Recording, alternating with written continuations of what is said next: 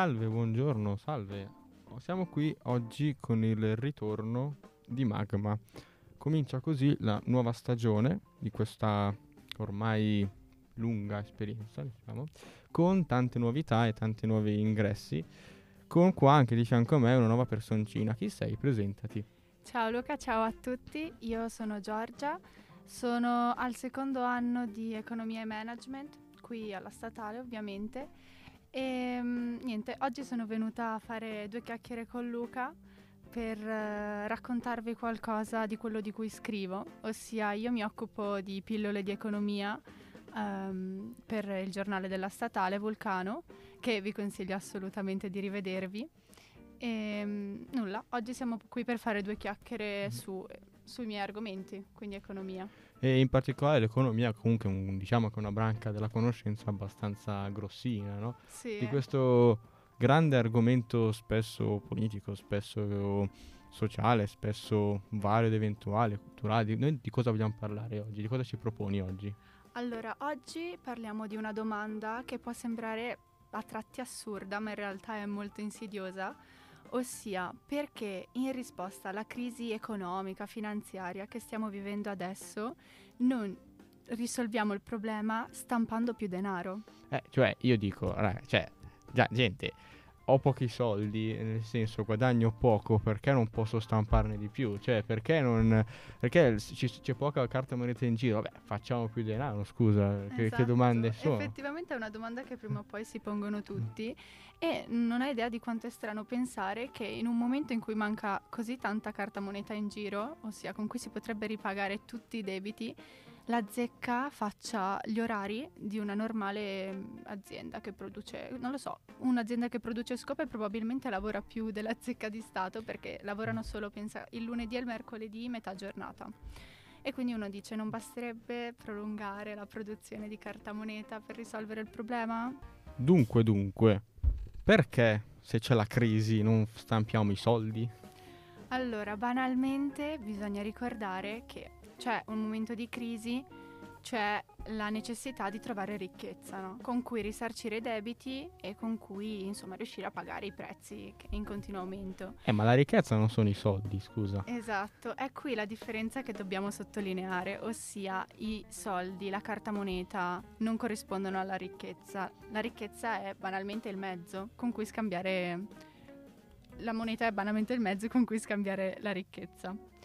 E ehm, quindi la cosa più semplice da comprendere è, insomma, come sono nati, come è nata la necessità di avere carta moneta? Cioè, secondo te, Luca, chi ha trovato questa idea brillante? Allora, chi ha trovato questa idea brillante, ban- storicamente la prima persona che vengono in mente potrebbero essere banalmente i sumeri che come spesso dicono hanno imitato le cose esatto sì, si cade sempre eh, lì. Hanno detto beh raga abbiamo tipo del grano no? Abbiamo del pagnotte cosa facciamo? O lo scambiamo per altre pagnotte oppure boh, facciamo che c'è qualcosa che corrisponde alle pagnotte. Esatto c'era la necessità di trovare un mezzo che avesse il valore esatto delle cose che fosse anche generalmente riconosciuto perché io posso darti 10 pagnotte ma per me non valgono tanto quanto per te. Quindi c'era bisogno di qualcosa di oggettivo ed è stata introdotta appunto la moneta che all'inizio aveva un valore altissimo, era fatta di metalli, di oro e poi col tempo si è passato solo a darle il valore, quindi solo un valore immaginario, infatti se prendiamo i 10 euro di oggi non hanno alcun valore cartaceo,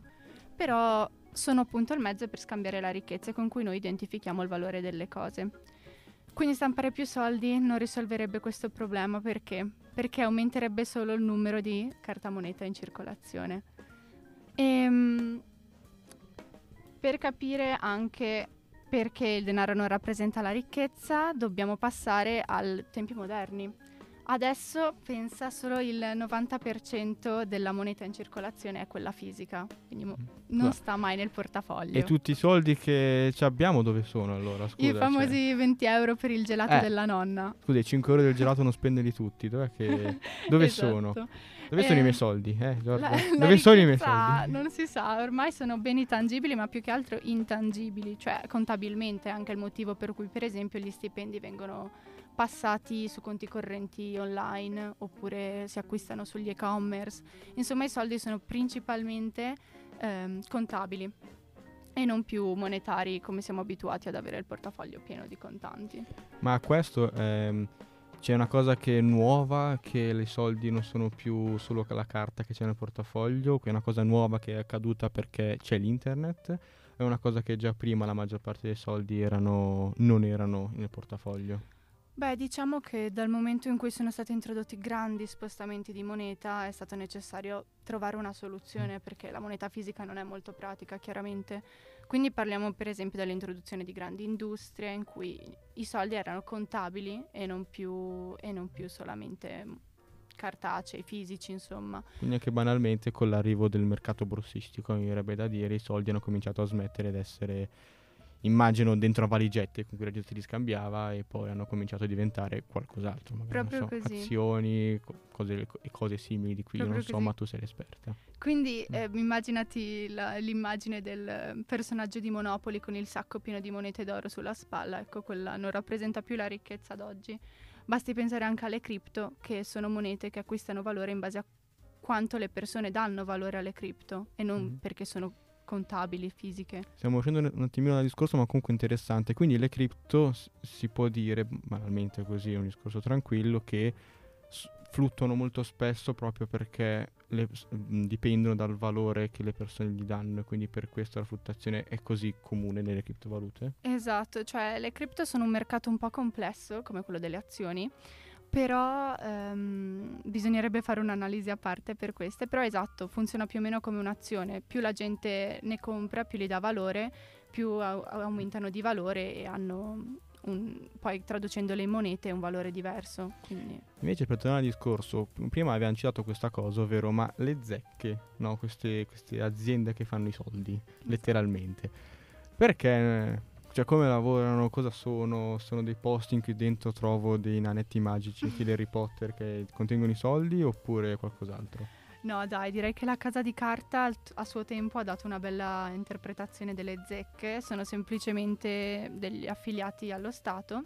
In realtà chi dirige la produzione di monete sono le banche centrali, perché come dicevamo prima, avere tante monete in circolazione è negativo quasi quanto averne poche.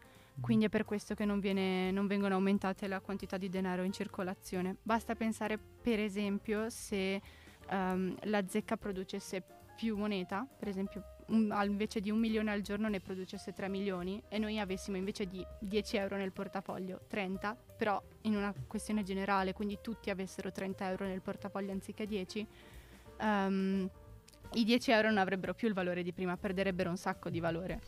Ma la domanda, perderebbero di valore perché la gente dice no, vabbè, se tutti hanno 10 euro lo voglio, io voglio avere di più, quindi è una cosa più del tipo, no, sono le persone che se fossero più umili allora i soldi verrebbero comunque uguali, oppure sono motivazioni altre, di, so, divine. Possiamo dire che banalmente è proprio la quantità che influenza il valore, ossia se io mi trovo il portafoglio pieno di banconote da 20 euro, quelle banconote non avranno più tanto valore, mentre se ho solo monetine e una banconota da 20 euro, chiaramente quella acquisisce un sacco di valore e la moneta di per sé poi cresce nel suo valore. Quindi diciamo che mh, sono un insieme di tanti fattori, ma sicuramente le aspettative di chi usa la moneta. Ma quindi que- quando io prendo il mio portafoglio e apro i soldi, questi soldi oltre a essere oggetti sono anche simboli, no? Puoi Chiaro. dire? Quindi io avevo il portafoglio pieno di simboli. Puoi parlare di questa Esatto. cosa? Cioè, cosa rappresentano questi simboli? Se non credo che non rappresentino più delle, delle pagnotte, ma No. cosa rappresentano? Ci sono delle banche che hanno dentro l'oro dello Stato oppure sono più complesso il discorso? Allora sì, chiaramente è un discorso sempre con mille sfaccettature, però è proprio quello di cui parlavamo prima, ossia ehm, le monete sono partite mh, essendo create in metalli preziosi, oro, eh, piano piano però hanno perso quella connotazione, quindi la moneta di per sé ha perso il suo valore, però ne ha assunto uno molto molto più importante, ossia il valore, potremmo dire, concettuale, cioè siamo noi a attribuire il vero valore alle monete come detto, una moneta da 5 centesimi ne vale due come materiali, ma noi- siamo noi ad attribuire i 5 centesimi a quella monetina lì. E così, va, così via per le varie banconote, per gli assegni. Funziona proprio così, è la comunità che attribuisce valore alla moneta e pertanto poi questa cresce o diminuisce. Tra l'altro questo discorso può essere interessante che adesso non approfondiremo, ma giusto per citarlo, che questa è la principale differenza che si può notare tra le monete in ambito economico e le monete in ambito boh, numismatico, per dire, dove lì acquistano valore perché boh, motivazioni storiche o anche proprio di materiale o di pregio. Invece da noi una moneta potrebbe anche essere, per quando ci riguarda, un tappo. Se domani, stile Fallout, non solo videogioco, esatto. che lì esatto. i tappi sono diventati soldi. Potremmo fare la stessa cosa, ovviamente no perché sono facili da replicare, quindi è una grande idea, però di base si potrebbe fare, no? Cioè, esatto, paradossalmente la moneta esiste perché tutti ci crediamo eh, potremmo, come hai detto tu, usare i tappi, usare tanto altro, ma noi crediamo nell'istituzione della moneta ed è per questa che questa ha perso il valore reale, quindi non è più di oro, d'argento, ma è di semplice ma- materiali, leghe banali, banalissime. E, ehm, e, però noi siamo, siamo, noi ad attribuirgli il valore necessario. Quindi in realtà la moneta è un concetto molto interessante, un po' come le azioni, come le obbligazioni, variano in base al valore che gli diamo. Beh, allora una domanda che ci si può fare molto semplicemente è ma è mai successo storicamente che qualche nazione abbia detto beh stampiamoli i soldi, facciamoli di più? È mai successo? Sì, direi più di una volta in realtà nel corso della storia, proprio a, a simbolo che la storia non insegna niente. Um, più recentemente nel, negli anni 2000, um, 2000-2010, lo Zimbabwe è stato l'esempio più significativo di questa politica sbagliatissima, um, facendo una, un aumento delle stampe di denaro eccessivo, proprio perché dovevano uscire da una situazione di crisi e peggiorarono soltanto le cose. Per... Eh interessarci di più abbiamo un attimo esplorato Wikipedia internet su questo argomento e praticamente lo Zimbabwe era in crisi perché tra le varie politiche che stavano facendo avevano tolto terreni ai coltivatori bianchi e avevano dati a coltivatori locali eh, e in particolare a persone dalla canaggiare scura, solo che spesso queste persone nere non erano contadini semplicemente e quindi andavano, la crisi continuava ad avanzare. Esatto. Non è che, ovviamente, non è sono del posto lo so coltivare meglio di qualcuno che non è del posto, però e eh, per far fronte a questo, questa recessione che stava diventando importante, anche fino a 6 punti percentuali di recessione, hanno avuto l'idea per saldare il debito con eh, banche estere e col Fondo Monetario Internazionale di stampare soldi, appunto. Uh, questo qua negli anni 2000, quindi senza andare troppo indietro, e per dare alcuni dati, per esempio, siamo arrivati a cifre come per esempio che nel 2007 l'inflazione raggiunse un nuovo picco a 1730% di punti percentuali. Esatto, una mm. vera follia. Eh, basti pensare, facciamo un esempio comunissimo di come funziona questa cosa, giusto per capire se il messaggio è chiaro. Ossia, eh, la situazione è di crisi, c'è mancanza di risorse per saldare i propri debiti. Lo Stato cosa fa? Stampa più banconote, che però non sono ricchezza, sono il mezzo per comprare la ricchezza. Quindi un normalissimo abitante dello Zimbabwe si è ritrovato anziché 5 banconote nel portafoglio, 50. Questo va a significare che nell'acquisto dei beni comuni le banconote non avevano più il valore di una volta.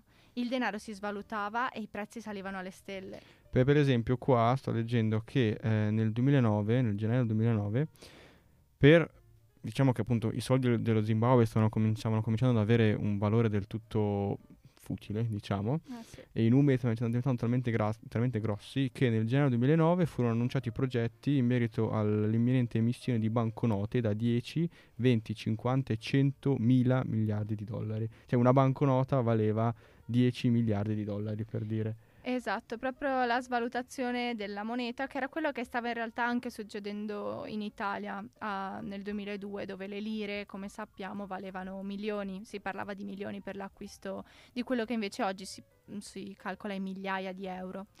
La svalutazione è sì, normale per, per, ogni Stato, è sempre in crescita talvolta, però bisogna saperla governare. Lo Zimbabwe non ha messo in pratica proprio la politica migliore. Ma oltre a questi nostri vicini di continente, diciamo, anche se lo Zimbabwe non è esattamente vicino a noi, è mai successo invece da noi qua vicino che oltre l'Italia, che poi l'Italia ha motivazioni più storicamente ci ha messo tanto per arrivare a un'inflazione del, del genere, questi casi in cui proprio dal giorno al domani ha avuto inflazioni così grosse, così potenti e devastanti? Uh, Uh, sì, in realtà sì, non serve andare tanto indietro nel tempo per arrivare agli anni venti in Germania con la politica di Weimar che dopo la prima guerra mondiale vedeva la Germania devastata e um, si pensò bene di aumentare la stampa dei marchi tedeschi al tempo e nulla. Mm, sono famosissime le, sto- le, foto dei bambini che giocano con pile e pile di contanti perché con l'aumento delle stampe persero completamente valore e si passò addirittura a scambiarsi le merci col baratto. Quindi... Sì, ricordo bene durante delle, delle mie lezioni di storia contemporanea, ma sono immagini che si trovano anche sempre nei libri di storia, anche del liceo, addirittura sì, delle medie, persone che magari le usano come carta da parati, soldi o che andavano a fare la spesa con le cariole, per dire, esatto. cose di questo tipo e appunto a quel punto, quando come dicevi tu prima, il valore, se addirittura si usa come carta parati, il valore anche semplicemente sociale della moneta perde il suo significato perché la gente non attribuisce più valore alla moneta perché non ne ha più.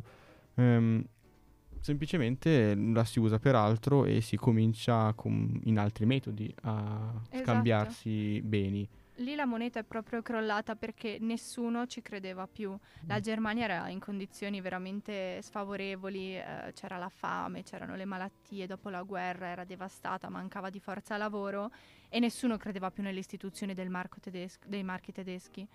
Quindi è crollata la moneta e mm. appunto si passò al baratto come, come 2000 mm. anni fa.